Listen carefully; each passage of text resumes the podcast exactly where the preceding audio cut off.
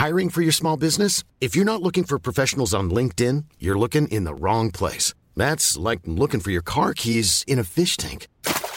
LinkedIn helps you hire professionals you can't find anywhere else, even those who aren't actively searching for a new job but might be open to the perfect role. In a given month, over 70% of LinkedIn users don't even visit other leading job sites. So start looking in the right place. With LinkedIn, you can hire professionals like a professional. Post your free job on linkedin.com slash people today.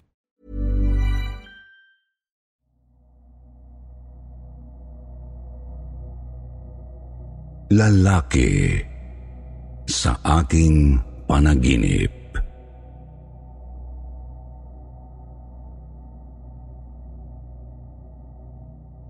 Magandang araw po, mga kasityo bangungot.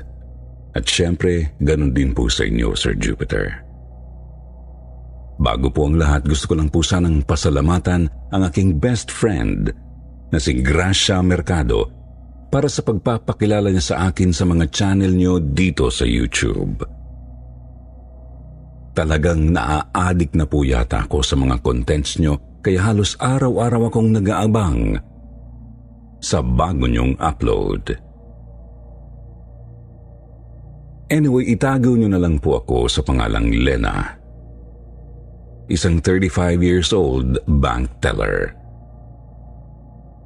Gusto ko lang po sanang i-share sa inyo ang isang karanasang nangyari sa akin. Mga ilang taon na rin po ang nakalilipas. Siguro mga 8 years ago na po ang nakakaraan kung tama ang pagkakatanda ko.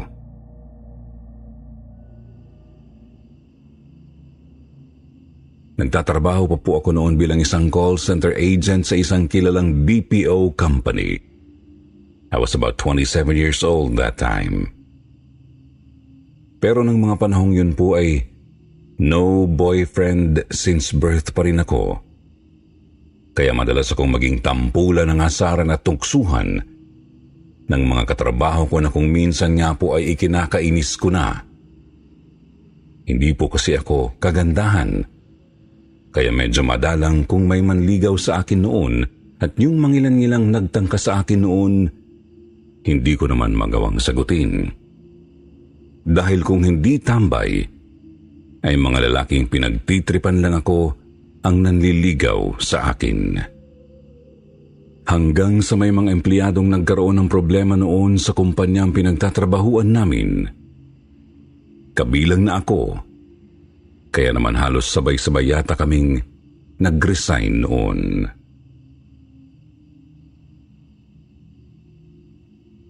Pagkatapos noon bago po kami magkahiwa-hiwalay, ay nagkayayaan pa kaming magbakasyon sa Davao na probinsya ng isa sa mga katrabaho namin. Si Mirna. Sumama po ako, totalay, yun na ang huling pagsasama-sama naming magkakatrabaho na sa ilang taong pagsasama namin ay mga naging kaibigan ko na.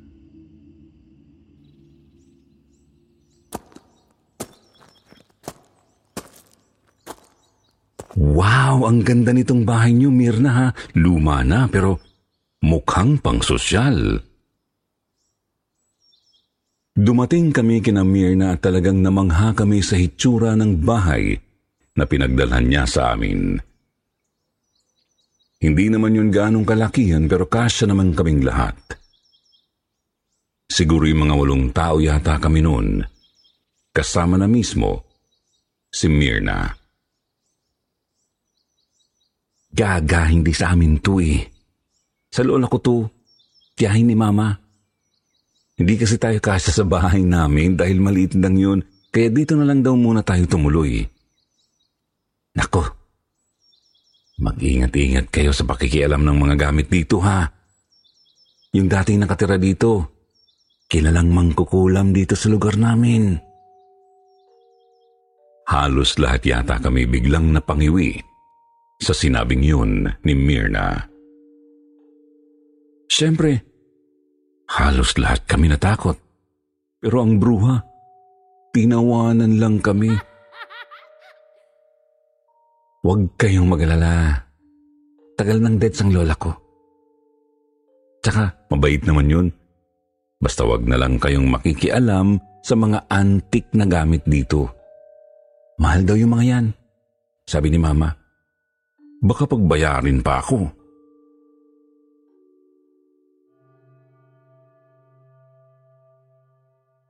Pero sadyang matitigas ang mga bungo namin noon, Sir Jupiter. Dahil unang gabi pa lang ng pagdating namin doon ay kung ano-anong kalokohan agad ang naisipang gawin ng mga katrabaho ko.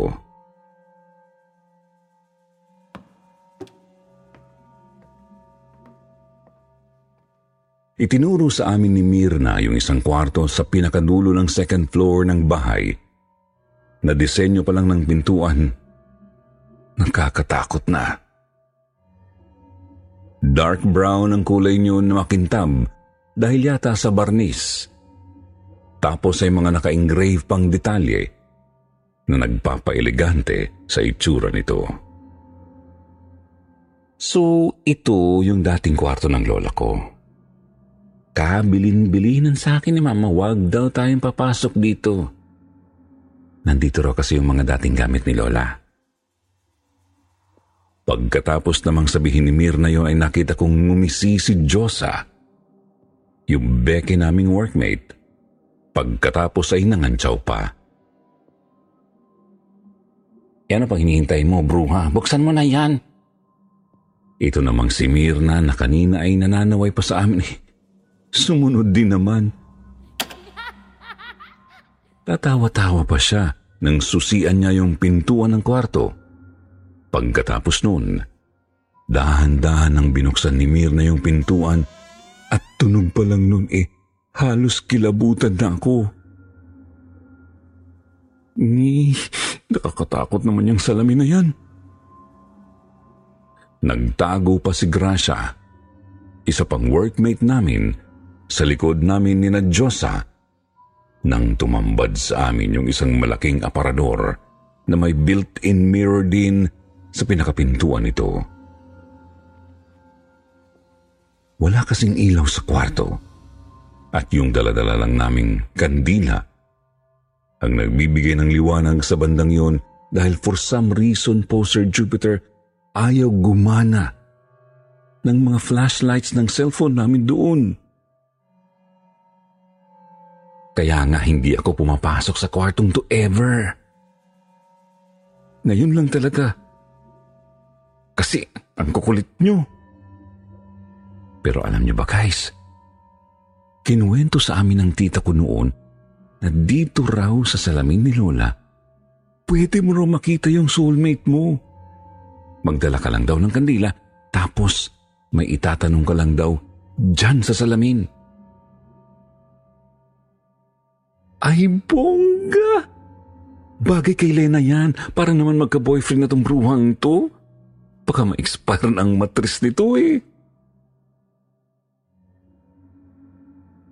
Inismiran ko si Josa nung ako na naman ang ginawa niyang katatawanan noon, Sir Jupiter. Abay sinang ayunan din kasi siya kaagad ng mga kasamahan namin. Kaya ang ending, sinubukan namin gawin yung sinasabi ni Mirna sa isang iglap.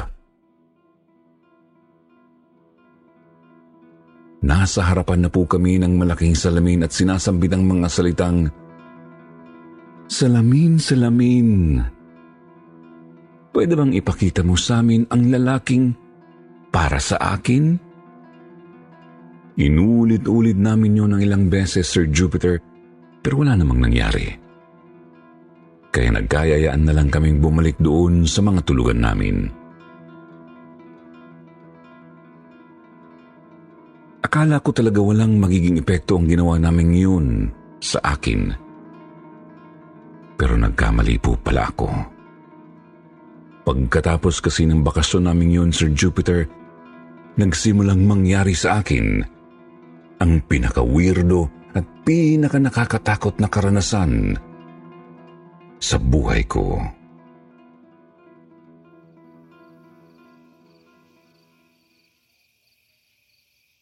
Unang gabi pa lang nang bumalik ako noon sa Maynila.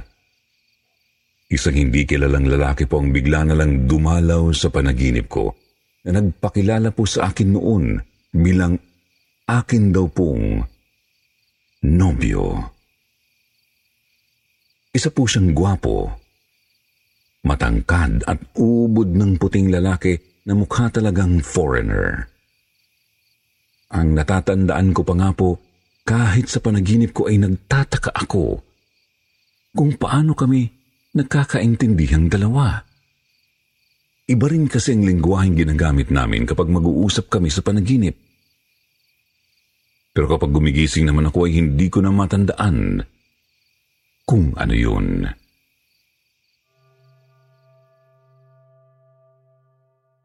Basta ang natatandaan ko lang, sinabi niya sa akin na Demetrio daw ang pangalan niya. At siya raw ang boyfriend ko. Noong una talaga, Sir Jupiter, pagkagising na pagkagising ko po ay talagang kinilabutan ako. Pero aaminin ko, noong mga sumunod ng araw na dinadalaw niya ako sa panaginip, ay nag-iiba na ho ang tingin ko sa kanya. Hindi ko alam kung paanong nangyari yun, pero nagkapalagayan po kami ng loob, Sir Jupiter. Sweet po kasi si Demetrio at puro magaganda at masasayang pangyayari lang ang nakikita ko sa panaginip ko noon kapag siya ang kasama ko. Dahil nga po, NBSB ako noon kay Demetrio ko lang naranasan na may lalaking nagparamdam sa akin na ako ang pinakamagandang babae sa paningin niya. Sa kanya ko lang naranasan ang saya ng pakiramdam na makatanggap ng bulaklak. Kung paano pagsilbihan. Kung anong pakiramdam ng hinaharana. At sa kanya ko lang naranasang unang mahalikan ng isang lalaki.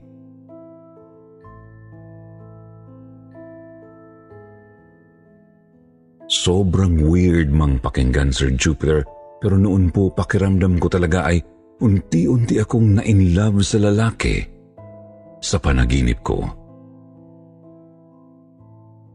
Hanggang sa umabot pa nga po sa puntong halos araw-araw ay excited akong umuwi para lang matulog.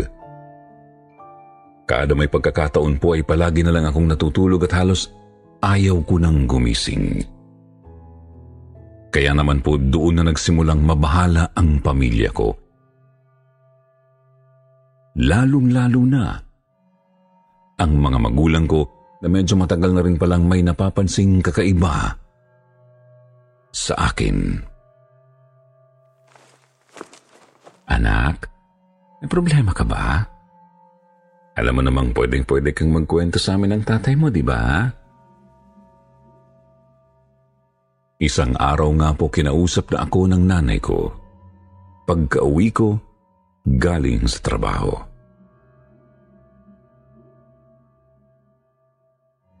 Medyo napahinto pa ako noon sa pagmamadali kong kumain dahil gusto ko nang matulog agad. Wala naman akong problema. Nay, bakit niyo naman ho naisip yan? Bumuntong hininga muna ang nanay ko bago siya ulit nagsalita noon, Sir Jupiter. Kaya alam kong seryoso talaga ang magiging usapan namin yun. Kasi anak, medyo matagal na naming napapansin ng tatay mo na palagi ka na lang nagkukulong doon sa kwarto mo. Dati naman napakagala mo. Halos hindi ka na nga mapirmi dito sa bahay dahil sa kung saan-saan ka nagpupunta, di ba? Napakamot na lang ako sa ulo ko. Eh natutulog lang naman ako sa kwarto na eh. Ayaw niyo ba nun? Hindi na ako palaging umaalis. Kaya nabawasan ang konsumisyon niyo. Pagkasabi ko noon, itumawa pa ako para pagaanin ang usapan namin ni nanay. Pero si nanay, Nanatili lang pong tahimik at seryosong nakatitig sa akin noon, Sir Jupiter.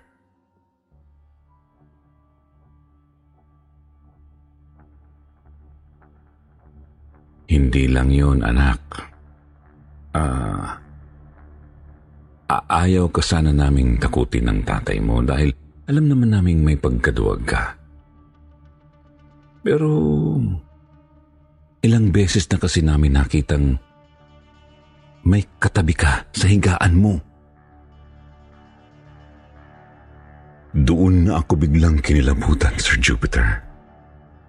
Hindi ko lang ipinahalata kay nanay pero sa sinabi niyang yun ay talagang natakot na agad ako. Hindi ko alam pero agad-agad po talagang pumasok sa utak ko si Demetrio. Sino naman hong katabi ko, Nay? Baka naman po namamalikmata lang kayo. Biglang umiling si nanay sa sinabi ko. I'm Sandra, and I'm just the professional your small business was looking for. But you didn't hire me because you didn't use LinkedIn jobs. LinkedIn has professionals you can't find anywhere else, including those who aren't actively looking for a new job but might be open to the perfect role, like me.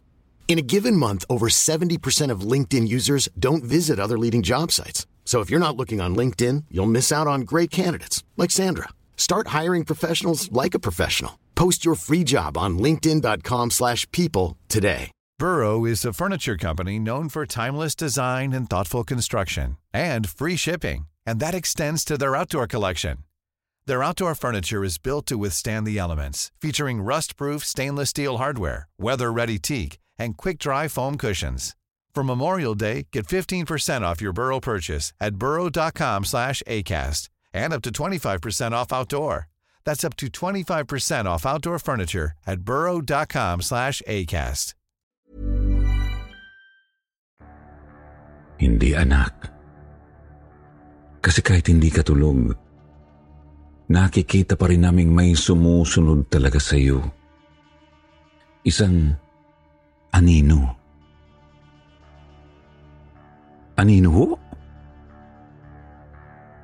Sa puntong yun, Sir Jupiter. Talagang nagtatayuan na ang balahibo ko pero hindi ko magawang tigilan ang usapan namin ni nanay. Parang meron pong nagsasabi sa utak ko na alamin kung ano ba ang nangyayari sa akin. O- Oo, anak. Anino? Katulad ng katabi mo ngayon, anak. Sa puntong yun, Sir Jupiter, pakiramdam ko po ay nakatayo na talaga lahat ng hibla ng balahibo ko sa katawan. Pakiramdam ko po biglang nanlaki ang ulo ko at para akong nagka-stiff neck. Dahil hindi ko magawang gumalaw sa pwesto ko. Ang ginawa po ni nanay noon, nagdasal siya. Pagkatapos po, tinawag niya si tatay na mabilis naman kaming pinuntahan sa kusina.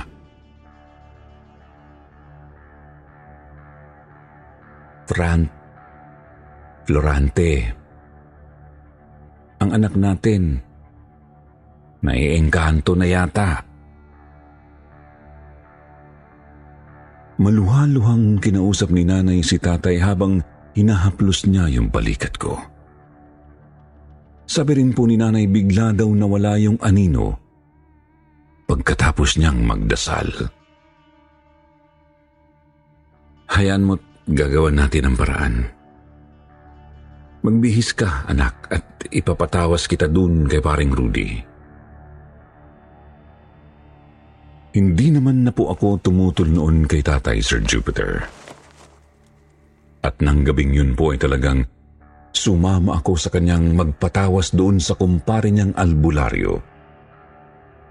Medyo malayo po yun sa amin dahil taga Bulacan po si Mang Rudy. Habang kami naman po ay nasa Valenzuela. Pero talagang sinadya pa namin ang lugar nito para lang po makapagpatingin.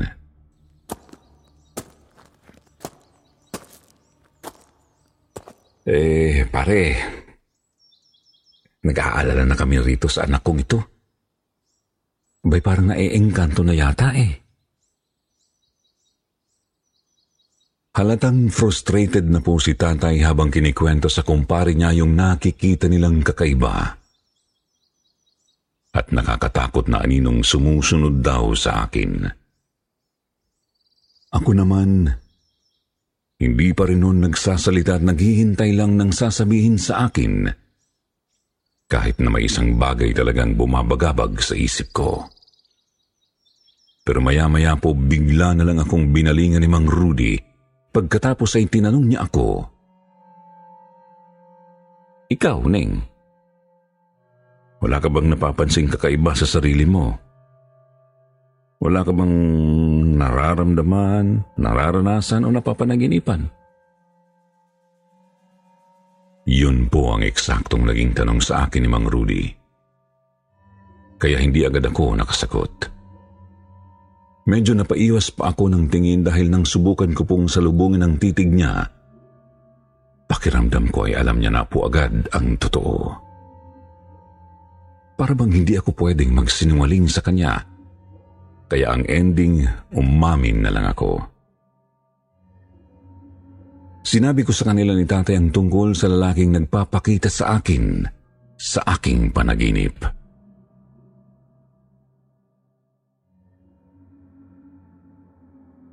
Ano ka ba naman anak?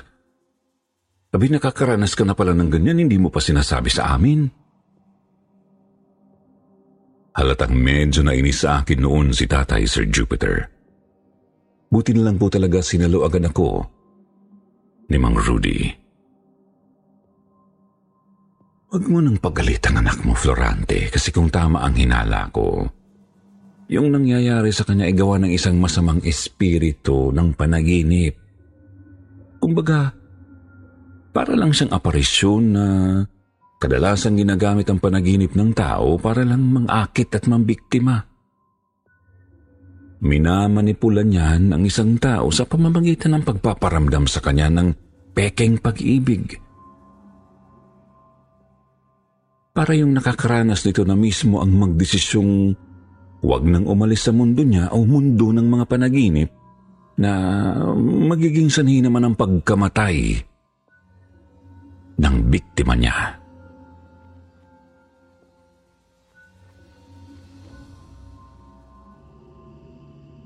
Ipinaliwanag ni Mang Rudy sa amin kung anong klaseng nilalang nga ba si Demetrio at kung bakit siya dumadalaw sa panaginip ko. Kumbaga para pala siyang opposite version ng bangungot. Kung ang bangungot ay gumagamit ng mga nakakatakot at nakakakilabot na panaginip, ito naman pong uri ni Demetrio ay gumagamit ng masasaya, nakakakilig, at magagandang bagay para mga akit ng kanyang biktima. Mabuti na lang po talaga Sir Jupiter at ang sabi ni Mang Rudy ay hindi pa ganun kahulog ang loob ko sa lalaking yun sa panaginip ko. Kung nagkataon daw kasing medyo matagal-tagal nang nanatiling ganon ang sitwasyon ko at hinayaan ko yun, baka raw po mahirapan na kaming alisin ako sa pagmamanipula nito.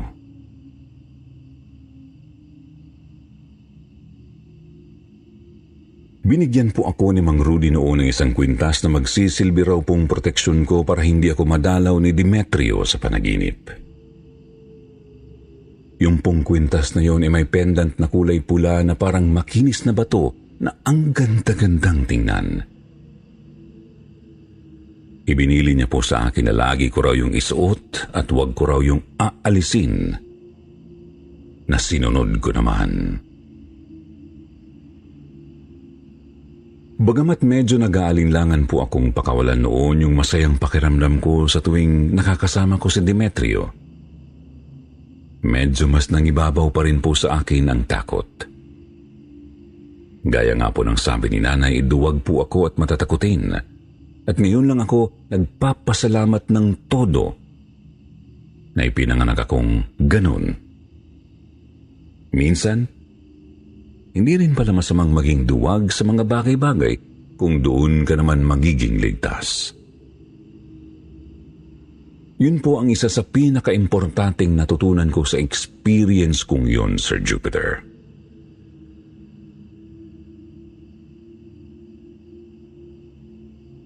Effective naman po yung pangontrang ibinigay sa akin ni Mang Rudy dahil hindi na talaga ako nagawang dalawin pa ni Demetrio sa panaginip. Mula nang ibigay sa akin ng albularyo, yung kwintas. Simula rin po noon, palagi na rin akong tinatabihan ni nanay sa pagtulog dahil natatakot at nag-aalala raw po sila para sa akin. Si tatay nga rin po minsan ay doon pa sa sahig ng kwarto ko natutulog dahil hindi kami kasya sa kama. Kinagagalitan lang po talaga siya ni nanay dahil malamig po ang sahig at palagi nang nirarayuman noon ang tatay ko. Siguro mga ilang linggo pong naging maayos ang lahat sa akin at parang bumalik na sa normal ang buhay ko. Pero isang gabi,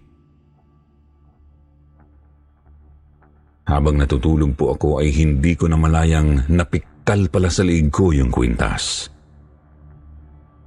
Bigla na lang po akong naalimpungatan noon nang maramdaman kong may sumasakal sa akin.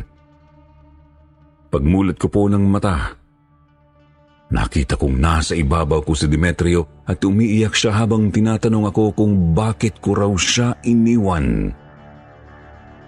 Takot na takot ako noon, Sir Jupiter.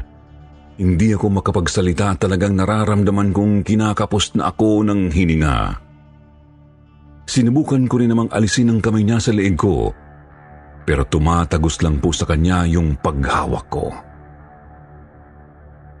Hindi ko po siya magawang hawakan kaya nagkakampay na lang ako at nagpapadyak. Akala ko po talaga yun na ang magiging mitya ng buhay ko. Mabuti na lang po biglang nagising si nanay. Nakita niyang parang binabangungot ako kaya isinuot niya sa akin yung kwintas ko kahit po napiktal na yun. Sa isang iglap, Sir Jupiter, biglang nawala si Demetrio sa ibabaw ko. Bigla na lang siyang naglaho. Hindi pala nakita ni nanay ang tunay na hitsura ni Demetrio. Katulad po ng dati, Anino lang ang nakita niyang nakasampa sa ibabaw ko at sumasakal sa akin.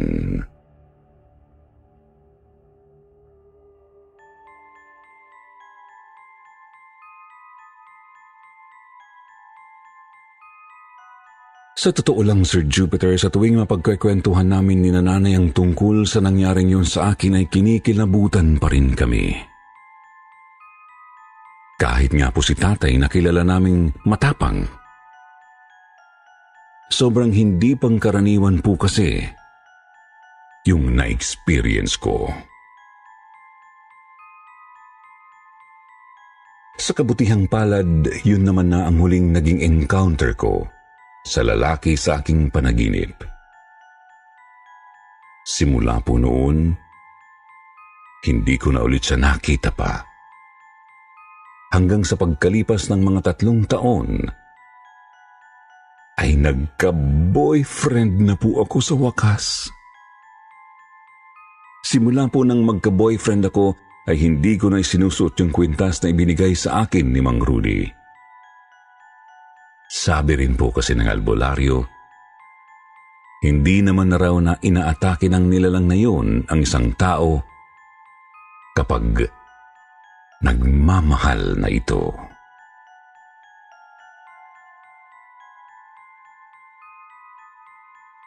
Pero gusto ko lang po sanang hingin ang opinion nyo mga ka-SB.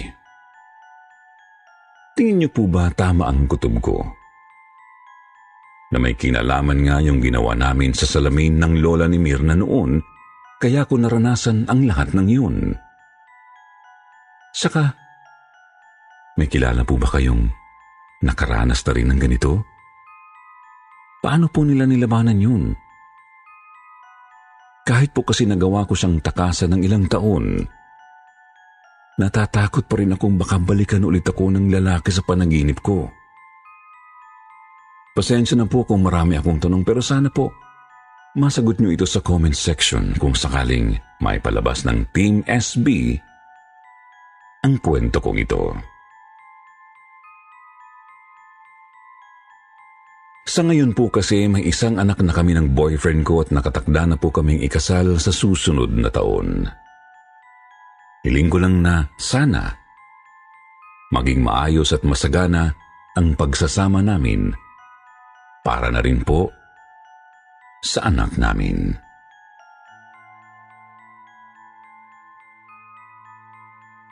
Sana po ay nagustuhan ninyo ang kwentong ibinahagi ko sa inyo ngayon.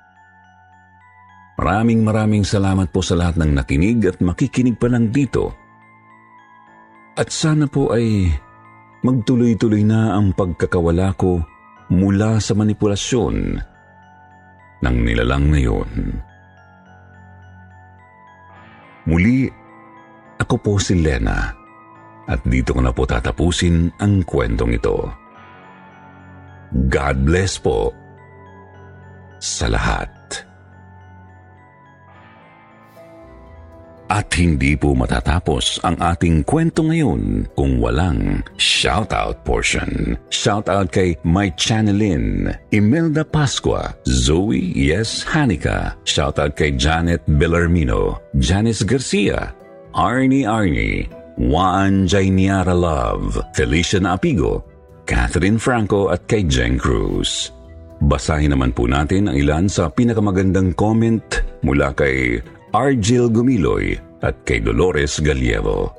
Sabi ni Gumiloy, nakaka-adik makinig ang gagaling ng mga narrators. Kudos sa lahat.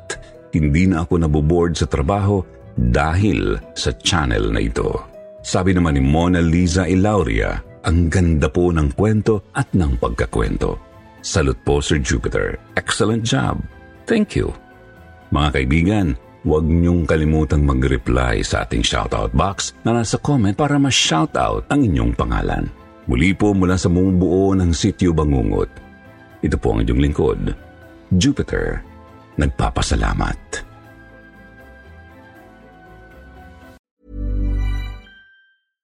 Hey, it's Paige DeSorbo from Giggly Squad. High quality fashion without the price tag. Say hello to Quince.